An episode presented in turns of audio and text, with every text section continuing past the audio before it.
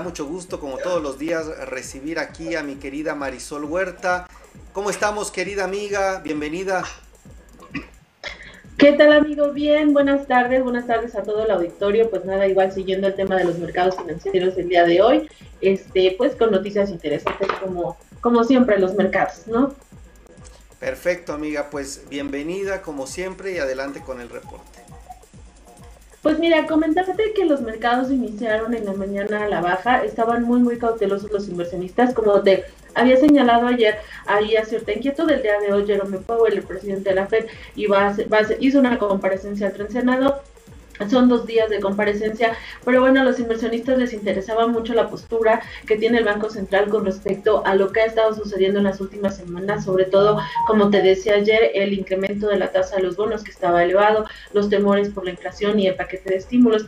Al respecto, eh, él tranquilizó a las operaciones financieras. De alguna manera, los inversionistas este, estaban en una señal de las tasas de interés. Recuerda que están en niveles muy bajos y se pensaba que podría dar alguna señal de que estas pudieran elevarse ante las fuertes presiones que está observando ahorita el mercado. Sin embargo, él dijo que la inflación, él al menos todavía la ve la Junta de la Reserva Federal todavía no ven que la inflación sea un peligro para la economía de Estados Unidos y esto, bueno, fue interpretado de manera positiva, una señal que, que vieron de que no va a haber movimiento en las tasas de interés. Hizo mucho énfasis en el tema de la vacunación en Estados Unidos, dijo que finalmente el hecho de que la población esté vacunada es algo que, va a permitir la reactivación de la economía.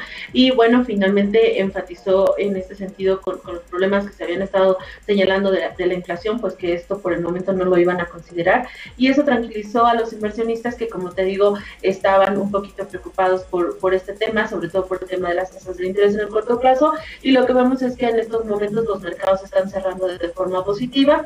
Eh, los mercados como el Nasdaq, que eran los que habían tenido la mayor caída y estábamos viendo que estaban saliendo de las empresas tecnológicas, eh, están regresando los inversionistas al mercado un poquito por la visión de largo plazo. Recuerda que este segmento de tecnológicas es donde están todas las empresas que han tenido la mayor alza, que están de alguna manera anticipando un mejor desempeño de la economía de Estados Unidos y bueno, donde los inversionistas estaban poniendo sus apuestas. Entonces, en estos momentos el mercado está prácticamente cerrando. El Nasdaq está a 0.19, se acaba de rebotar, el S&P 0.42% y el Dow Jones está con una alza de 0.2%.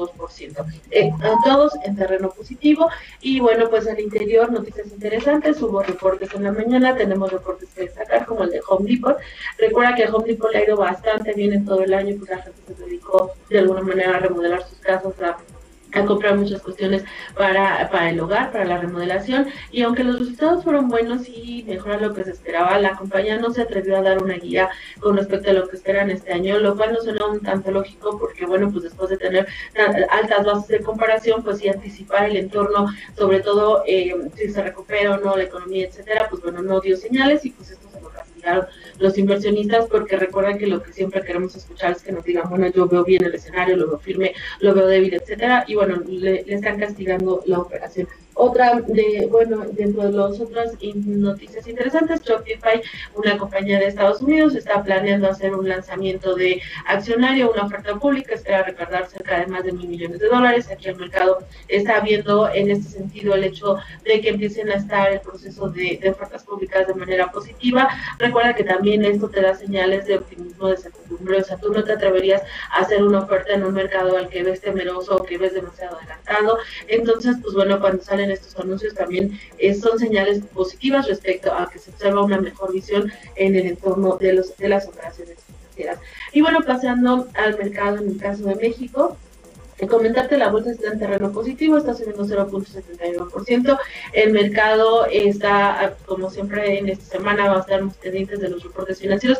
Ayer Lala dio a conocer sus cifras financieras, los reportes, el reporte fue mixto, quizá un poquito de, decepción eh, con la parte de la utilidad neta, pero recordemos que ellos en diciembre nos habían dicho que se habían deshecho de una unidad en Costa Rica. Esto le iba a generar un impacto, un impacto que se vio definitivamente a nivel neto, donde tuvo una pérdida en vez de obtener ganancias. Pero si revisamos las cifras mercado por mercado, México se mantuvo bastante bien con crecimientos de 9.5%. La demanda incremental em, por todo el tema de la pandemia siguió favoreciendo tanto la mayor demanda como la parte de precios.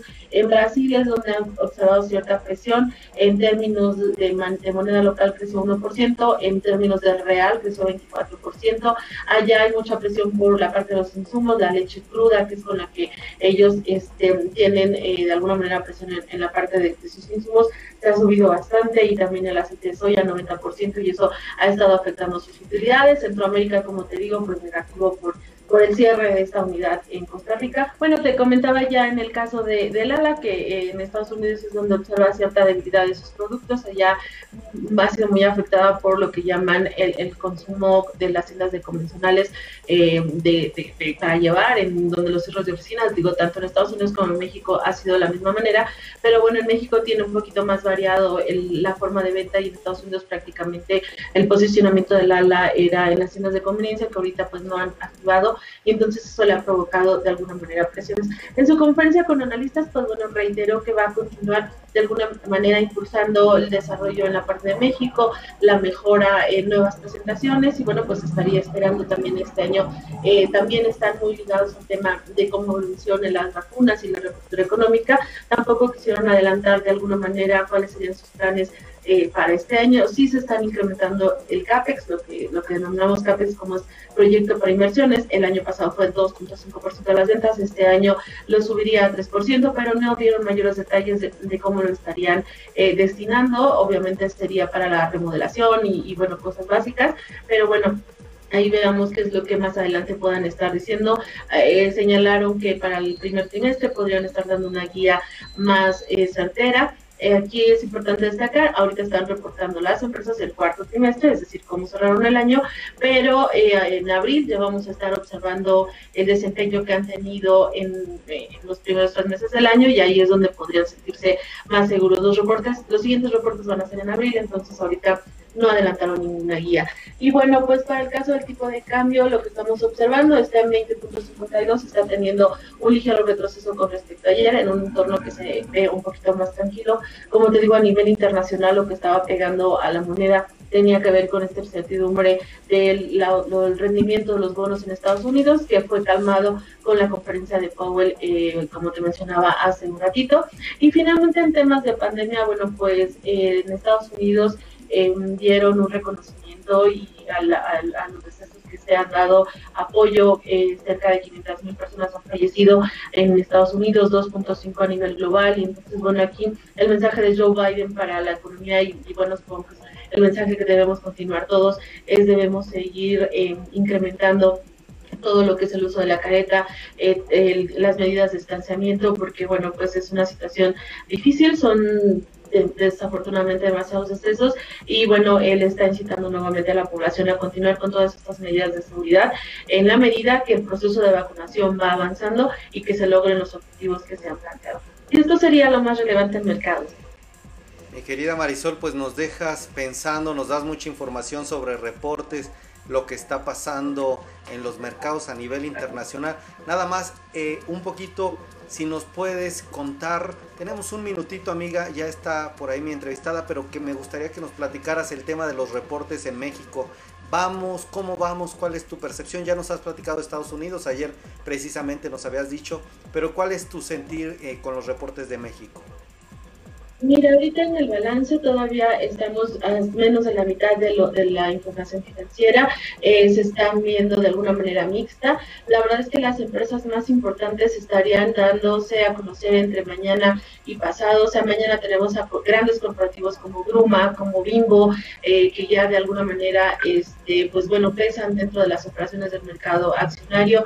Eh, todavía nos faltan algunos más importantes. Entonces, la verdad es que el balance, como todo se va a juntar esta semana, ahorita no puedo decirte, están mixtos. Eh, y las guías de alguna manera han dado, como te señalaba ayer, aquí lo importante es que la gran mayoría sí está hablando de mayores inversiones, eh, si están hablando de dividendos, y bueno, esto lo que te genera es una sensación positiva de que están confiando en el desarrollo, en el crecimiento de la economía, o al menos este 3.5% que se está esperando que tenga México de desempeño respecto al crecimiento económico, eh, y sea un impulso para las empresas. Y entonces se ve esa confianza. Puedo decirte que, que la señal es positiva, pero ya en términos de números tendremos todavía que esperar. Perfecto. Pues como siempre, mi querida Marisol Huerta, analista senior de Banco B por Más, gracias por estar aquí con nosotros, amiga. Te mandan muchos saludos, Mariel Medina, Diana Villegas, Josué Aguilar, Elia Ríos, Marta Claudia Alma, en fin. Muchas gracias, amiga. Saludos a todos, hasta luego.